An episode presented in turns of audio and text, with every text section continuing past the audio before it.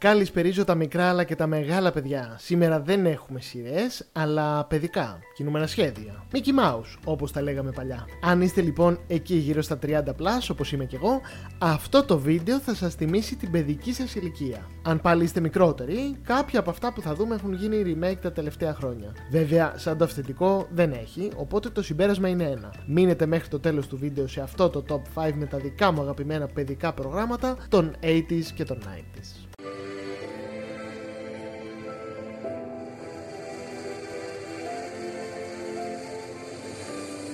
Αρχικά να πούμε ότι όπως σε κάθε βίντεο έτσι και εδώ η σειρά στο top 5 είναι τυχαία και επίσης είναι τα δικά μου πολύ πολύ αγαπημένα αυτά που θα δείτε. Ξέρω ότι σε κάποια θα διαφωνείτε, κάποια μπορεί να μην σας αρέσουν καθόλου, γι' αυτό υπάρχουν τα σχόλια άλλωστε. Μπορείτε να μου γράψετε το δικό σας top 5. Επίσης να σας πω ότι ακόμα και τώρα εγώ συνεχίζω να βλέπω παιδικά, οπότε οι προτάσεις σας θα πιάσουν τόπο. Για γράψτε μου λοιπόν από κάτω, όσο ξεδιπλώνω εγώ τα δικά μου αγαπημένα. Στο νούμερο 5 λοιπόν, My Little Pony, που στα ελληνικά το βλέπαμε ως μικρό μου πόνι και ήταν μια σειρά κινουμένων σχεδίων που προβλήθηκε στην Αμερική τη σεζόν 1986-87.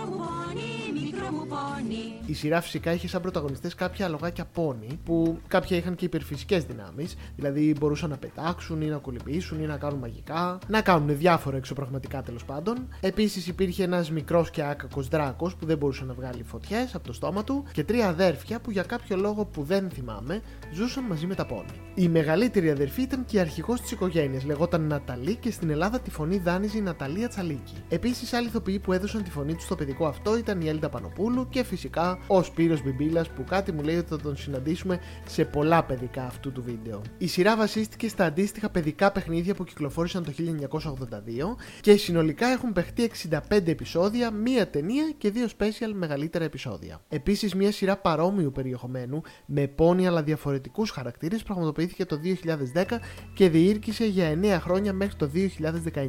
Η νέα σειρά λεγόταν My Little Pony Friendship is Magic, αλλά σαν το παλιό δεν ήταν, όπως και να το κάνουμε.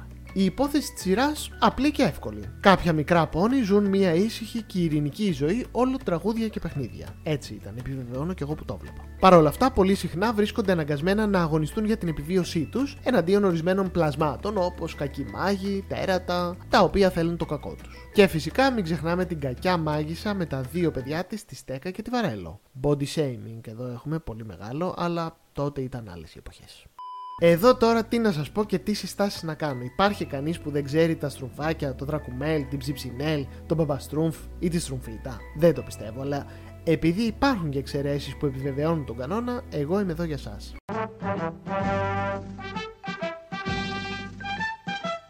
Μια φορά και έναν καιρό, σε ένα ξεχασμένο δάσος, υπήρχε ένα μακρινό χωριουδάκι.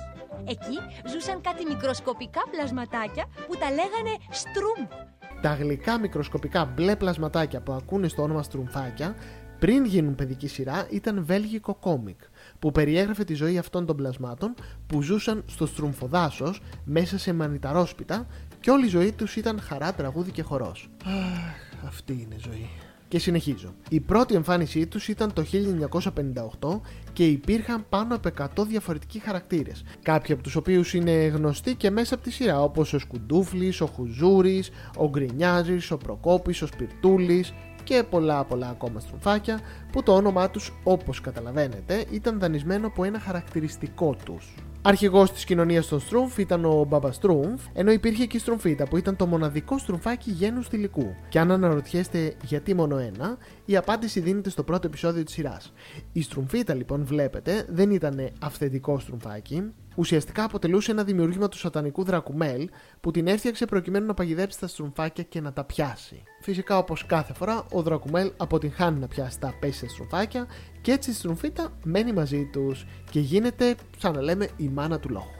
Τα στροφάκια λοιπόν που εκτός από κόμικ και σειρά έχουν υπάρξει σε βιβλία, ταινίες, κούπες, μπλουζάκια, καπελάκια και ό,τι άλλο μπορείτε να φανταστείτε ξεκίνησαν το 1981 και ολοκληρώθηκαν το 1989 μετά από 256 επεισόδια. Πραγματικά θησαυρός. Και για να μην ξεχνάμε και τους Έλληνες ηθοποιού που δάνεισαν τις φωνές τους στα αξιαγάπητα στροφάκια, μεταξύ άλλων έχουμε τους εξή: Σοφοκλής Πέπας, Μπέτη Αρβανίτη, Άννα Παναγιοτοπούλου, Ζαχαρίας Ρόχας, Χρυσούλα Διαβάτη και πολύ πολύ ακόμη. Δεν ξέρω πόσοι από εσάς το θυμάστε ή το βλέπατε, αλλά εμένα ήταν από τα αγαπημένα μου. Δεν έχανα επεισόδιο. Στα ελληνικά τα λέγαμε τα αρκουδάκια της αγάπης και νομίζω ότι συμβολίζει μια ολόκληρη εποχή αθωότητας, αγάπης, ανεμελιάς σε σχέση με τα παιδικά που κυκλοφορούν σήμερα πάντα. Και είναι κάπως πιο βία και πιο κοινικά.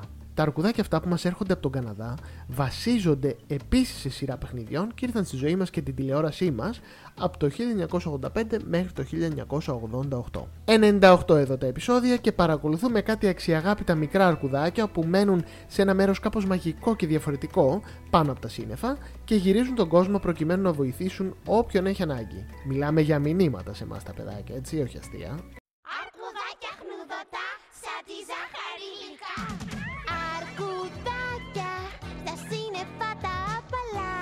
Πολύ γλυκά, πολύ αγαπησιάρικα και ζουζουνιάρικα ήταν ότι πρέπει για μικρά παιδάκια που έπρεπε με κάποιο τρόπο να διδαχτούμε τη χαρά της προσφοράς χωρίς αντάλλαγμα. Το πιο ωραίο όλων όμως, που εμένα προσωπικά μου εξήταρε τη φαντασία για κάποιο λόγο, ήταν το γεγονός ότι αυτά τα αρκουδάκια ήταν πολύχρωμα και το καθένα τους ήταν διαφορετικό.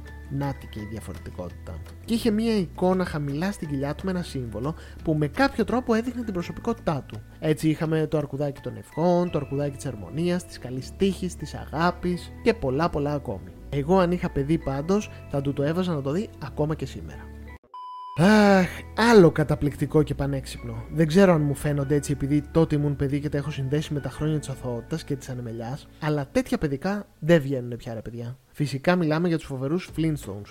Μία οικογένεια έτσι κάπως παλιά, κάπως αρχαία, κάπως πολύ αρχαία. Μία οικογένεια στην εποχή του λίθου, τόσο αρχαία. Εδώ μιλάμε για ένα αμερικάνικο animated sitcom όπου παρακολουθούμε τις ζωές δύο γειτόνων, της οικογένειας Flintstones και της οικογένειας Rubbles. Η σειρά αυτή λοιπόν έκανε πρεμιέρα το μακρινό 1960.